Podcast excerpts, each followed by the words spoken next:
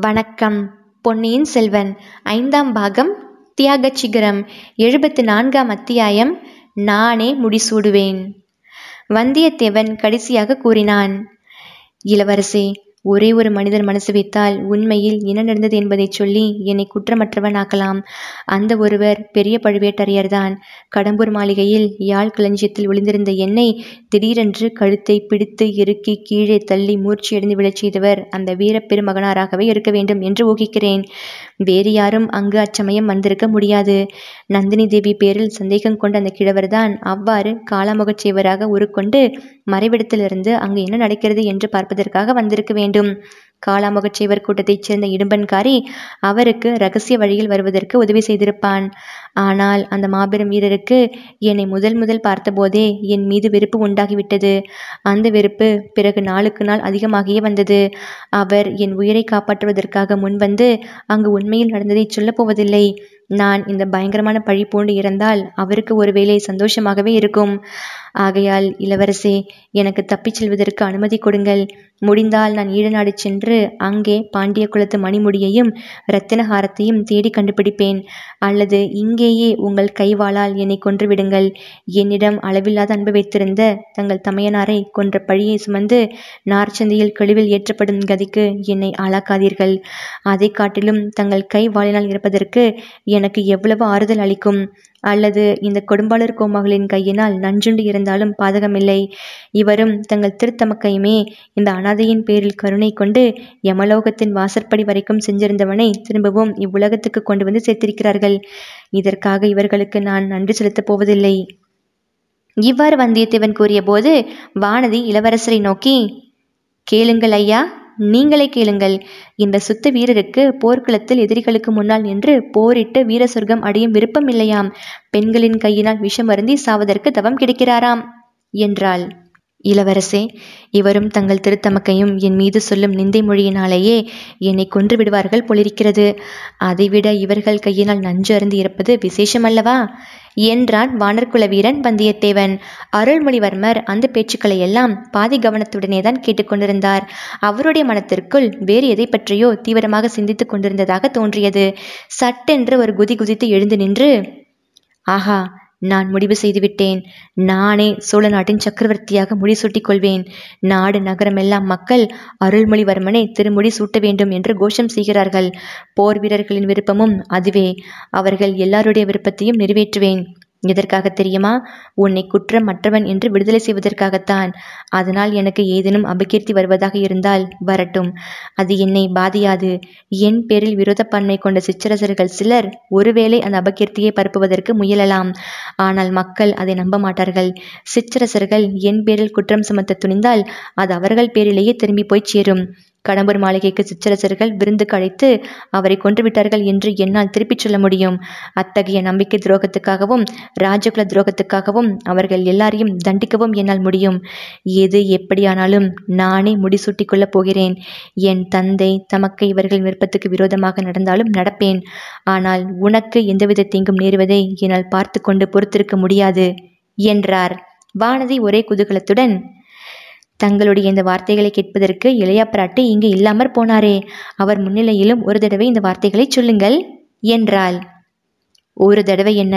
பல தடவை சொல்லுகிறேன் காரியத்திலும் இதை செய்து காட்டுகிறேன் என்றார் பொன்னியின் செல்வர்.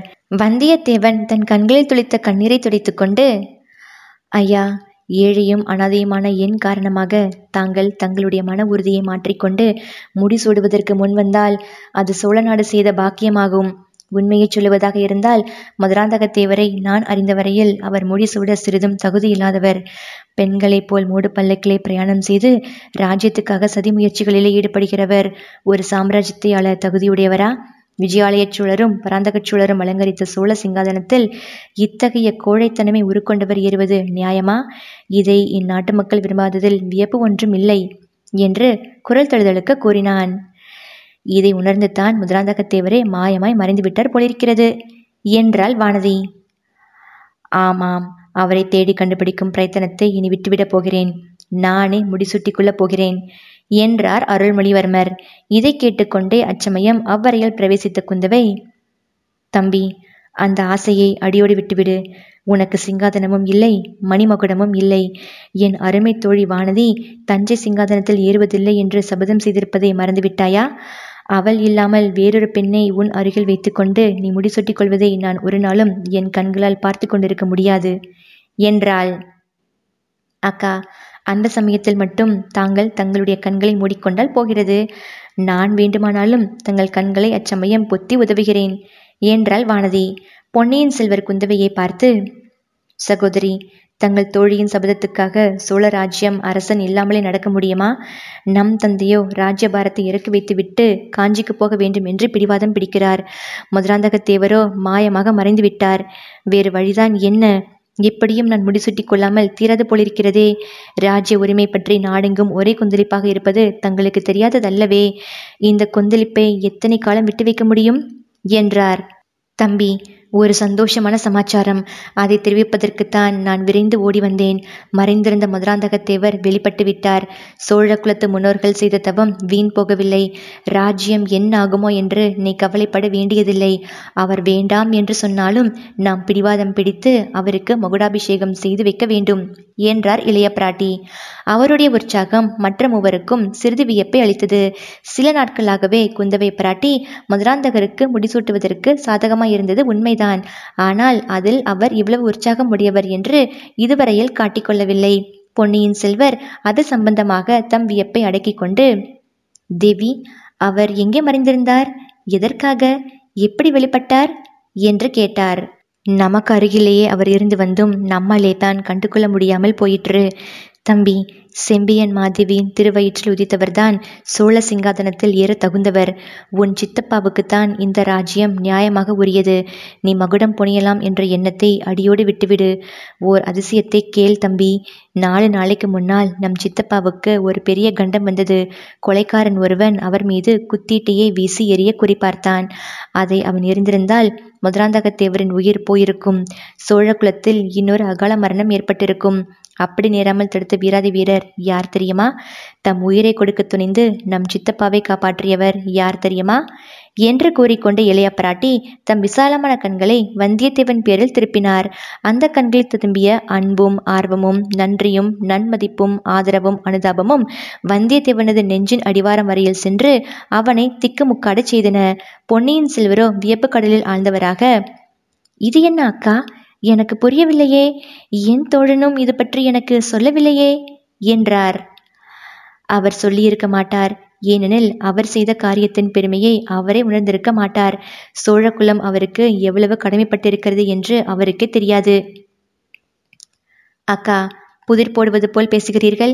எல்லாம் ஒரே மர்மமா இருக்கிறதே எங்களை வீண் திகைப்புக்கு உள்ளாகாமல் விளக்கமாகச் சொன்னால் நல்லது. இந்த வானர்குல வீரர் மதுராந்தகரை எப்படி எங்கே எந்தவித அபாயத்திலிருந்து காப்பாற்றினார்? மதுராந்தகத்தேவர் இப்போது எங்கே? என்று இளவரசர் கேட்டார். பொன்னியின் செல்வா இதோ இன்னும் சில வினாடி பொழுதில் அவரே இங்கு வந்து விடுவார். நீ இங்கே வந்திருக்கிறாய் என்பது தெரிந்து இவ்விடம் அழைத்து வரச் சொல்லியிருக்கிறேன்.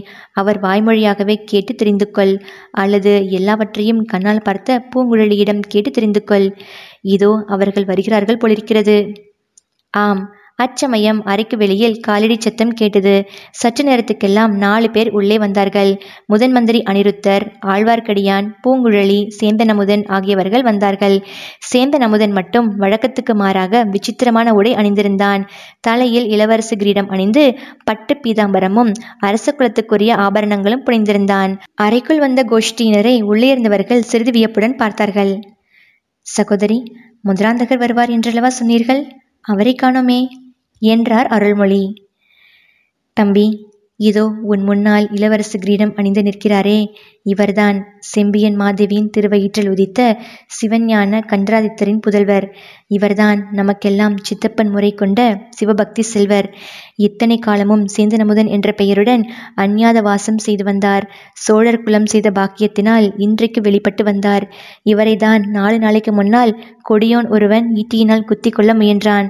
அதை தடுத்து இந்த வானர்குல வீரர் சோழகுலத்துக்கு இணையில்லாத உதவி புரிந்தார். நமது முதன் மந்திரியின் சீடரான இந்த வீர வைஷ்ணவர் இவர் சைவர் என்பதையும் பொருட்படுத்தாமல் இவரை கோட்டைக்குள் கொண்டு வந்து சேர்த்தார். இச்சமயம் திருமலை குறுக்கிட்டு தேவி இச்சைவருக்கு நான் எந்தவித உதவியும் செய்யவும் இல்லை செய்ய விரும்பவும் இல்லை. வள்ளத்து இளவரசரை பல்லக்கில் கொண்டு வருவது சாத்தியமாகும் பொருட்டு இவருக்கு மாறுவேடம் புனைந்து யானையில் ஏற்றி வந்தேன் என்றான். குந்தவை ஆம் ஆம். திருமலை நம்பி இரு வகையில் பேருதவி புரிந்திருக்கிறார். மதுராந்தக தேவருக்கு இளவரசு கிரீடம் அணிவித்து யானை மீது ஏற்றி கொண்டு வந்தபோது உண்மையிலேயே இந்த நாட்டின் சிங்காதனத்துக்குரியவரை அழைத்து வருகிறோம் என்று தெரிந்திராது. அல்லது தெரிந்துதான் செய்தாரோ அதை நான் அறியேன். எப்படியேனும் இருக்கட்டும். தம்பி இத்தனை காலமும் மதுராந்தகத்தேவர் என்று நாம் எல்லோரும் எண்ணியிருந்தவர் உண்மையில் மதுராந்தகத்தேவர் அல்ல. இவர்தான் சோழ குலத்தின் தவப்பயனாக மூத்த எம்பராட்டியின் வயிற்றில் உதித்தவர். நாம் அறிய முடியாத இறைவன் திருவிளையாடல் இவரை இத்தனை காலமும் குடிசையில் வாழ்ந்திருக்கச் செய்தது. ஆயினும் சோழர் தொல்குடியில் பிறந்ததனால் வந்த குணாதிசயங்கள் இவரிடம் குடிக்கொண்டிருந்ததை நாம் எல்லோரும் ஒவ்வொரு சமயம் பார்த்து வியந்திருக்கிறோம். முன்னொரு சமயம் இவர் இந்த வானர் குலத்து வீரரை தப்ப வைப்பதற்காக செய்த முயற்சியை நாம் அறியோமா? தம்பி உன்னை இவரும் பூங்குழலியும் கோடிக்கரையிலிருந்து நாகைப்பட்டினம் வரையில் கொண்டு போய் சேர்த்ததைத்தான் மறக்க முடியுமா? இவர்தான் உண்மையில் நம் சித்தப்பா என்பதை இன்று செம்பியன் மாதேவியின் வாய்மொழியாகவும் அறிந்தோம். இவரும் ஒப்புக்கொண்டார். தம்பி இந்த புண்ணிய தினத்தில் இவரை நம் அரண்மனைக்கு வரவேற்கிறேன். இல்லை இல்லை. இவருடைய சொந்த அரண்மனைக்கு வரவேற்கிறேன். இத்தனை காலமும் நம்மை விட்டு பிரிந்து வாழ்ந்தவரை இன்று நம் குடும்பத்தோடு ஒன்று சேர்ந்து விடும்படி அளிக்கிறேன் இத்தனை நாளும் பிரிந்திருந்தவர் நம்மோடு வந்து சேர்ந்த வைபவத்தை எவ்வளவோ விமரிசையாக கொண்டாட வேண்டும். அதற்கு தகுதியான காலம் இதுவன்று. இந்த செய்தியை எவ்வளவு தூரம் வெளியில் தெரியாமல் நமக்குள் வைத்துக் கொள்கிறோமோ அவ்வளவுக்கு நல்லது. ஆகையால் நமக்குள்ளேயே இந்த வைபவத்தை நடத்தி கொள்ளலாம். சித்தப்பா இப்படி வாருங்கள். நெடுநாளைய பிரிவுக்கு பின்னர் இன்று சோழர் குலத்தில் வந்து சேர்ந்ததற்காக எங்கள் மகிழ்ச்சியை வேறு விதத்தில் தெரிவித்துக் கொள்ள முடியவில்லை. என் அருமை சகோதரர்கள் வெளியூர்களுக்கு போகும்போதும் சரி திரும்பி வரும்போதும் சரி அவர்கள் நெற்றியில் நான் திருநீறு பூசி குங்குமத் திலகம் இடுவது வழக்கம். அதுபோலவே இன்று திரும்பி வந்து சேர்ந்த தங்கள் நெற்றியில் திருநீரும் குங்குமமும் இடுகிறேன்.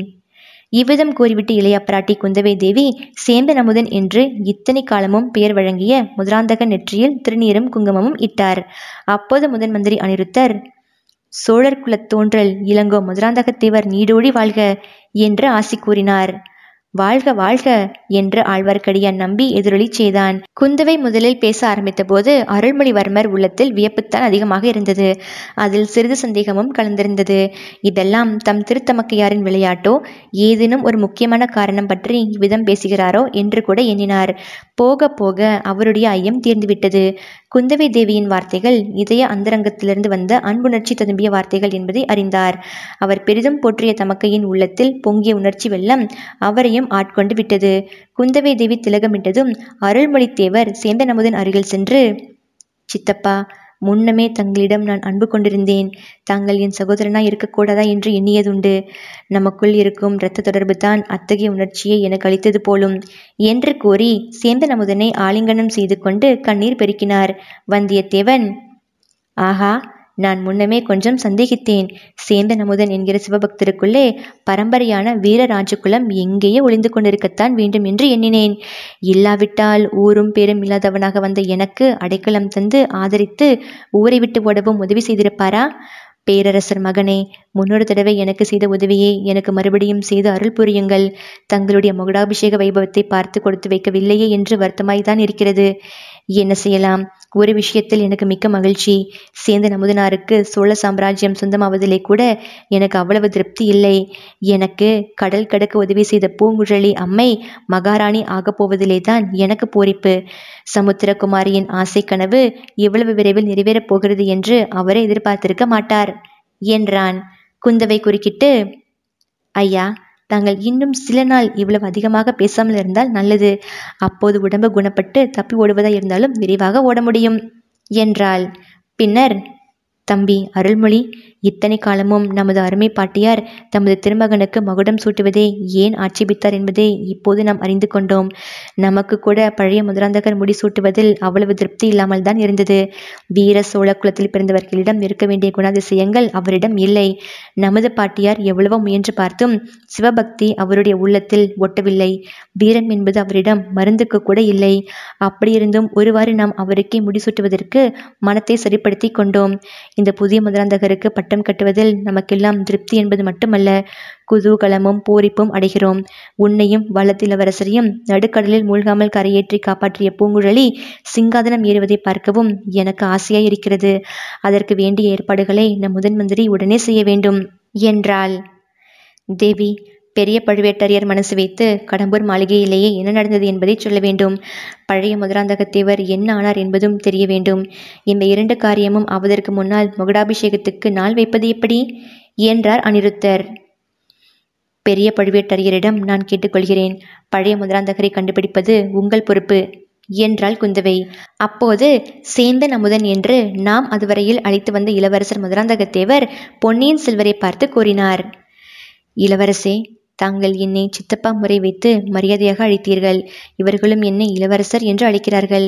ஆனால் தங்களை நான் மகனை என்று அழைப்பது சாத்தியமில்லை. இருபத்தி இரண்டு ஆண்டு எளிய குடிசையில் காலம் கழித்தவன் திடீரென்று இன்றைக்கு என்னை பேரரசர் குலத்தில் பிறந்த இளங்கோவாக கருதி கொள்ளவும் முடியவில்லை. உங்கள் எல்லாருக்கும் ஒரு விண்ணப்பம் செய்து கொள்கிறேன். வந்தியத்தேவர் தப்பியோட காரணமாக இருந்ததற்கு என்னை சில நாள் பாதலச்சிறையில் அடித்திருந்தார்கள். அப்போது பக்கத்து அறையில் இருந்தவன் மூலம் இன்று வெளியான செய்தியை நான் அறிந்தேன். ஊமைத்தாயின் பிள்ளை அரண்மனையில் அரசகுமாரனாக வளர்கிறான் என்றும் ராஜகுலத்து குழந்தை ஊமைத்தாயின் வீட்டில் வளர்ந்து வருகிறான் என்றும் அவன் கூறினான். அப்போதே எனக்கு உண்மை தெரிந்துவிட்டது. உலகம் போற்றும் செம்பியன் மாதேவி என்னிடம் காட்டிய அன்பின் காரணத்தை ஊகித்து கொண்டேன். அவர் என்றாவது ஒரு நாள் என்னை மகனே என்று அழைக்க வேண்டும் என்று ஆசைப்பட்டேன். அந்த ஆசை இன்று நிறைவேறிவிட்டது. இதற்கு மேல் நான் ஒன்றும் விரும்பவில்லை. முதன் மந்திரி குறுக்கிட்டு இளங்கோவே தாங்கள் விரும்புகிறீர்களா இல்லையா என்பது கேள்வி அல்லவே. எது நியாயம் எது முறைமை என்று தானே யோசிக்க வேண்டும்? என்றார். ஆஹா நன்றாக யோசியுங்கள். என்னை பற்றிய வரையில் யோசனை அவசியமே இல்லை. ஏற்கனவே தீர்க்கமாக யோசித்து முடிவு செய்துவிட்டேன். பூங்குழலி பலமுறை என்னிடம் அரசகுமாரனை மணந்து அரியாசனம் ஏறப்போகிறேன் என்று கூறினாள். அதனாலேயே என் அந்தரங்க காதலை நிராகரிப்பதாகவும் சொன்னாள். அப்போதெல்லாம் பெண்ணே உண்மையில் நான் அரசகுமாரன்தான். நான் விரும்பினால் இந்த சோழ சாம்ராஜ்யம் என்னுடையதாகும் என்று கூற என் உள்ளமும் நாவும் துடிதுடித்தன. அந்த ஆர்வத்தை கட்டுப்படுத்தி கொண்டேன். நாடாளும் ஆசை என் உள்ளத்தில் என்றும் புகழாகாதென்று இறைவனை வேண்டிக் கொண்டேன். அந்த வைராகியத்தை நிறைவேற்றும் பொருட்டு பூங்குழலியை தியாகம் செய்யவும் உறுதி கொண்டேன். நல்ல வேளையாக இந்த சமுத்திரகுமாரி தனக்கு தகுதி இல்லாத ஆசையை விட்டுவிட்டு இந்த ஏழை சிவாலய தொண்டனை மணந்து கொள்ள முன்வந்தாள். பூங்குழலி இங்கே குறுக்கிட்டு ஐயா எனக்கு தகுதியில்லாத ஆசை என்று எப்படி கூறினீர்கள்? மூன்று உலகம் ஆளும் சக்கரவர்த்தினி ஆவதற்கும் நான் தகுதி உடையவளே. அப்படியிருந்தும் தங்களை மணந்து பூமாலை கட்டி பிடிப்பதற்கும் ஓடம் தள்ளி வாழ்நாளை கழிப்பதற்கும் இசைந்தேன். என்றாள். அப்படிச் சொல் பூங்குழலி. உன் தகுதியை நிலைநாட்ட இதுவே போதுமே.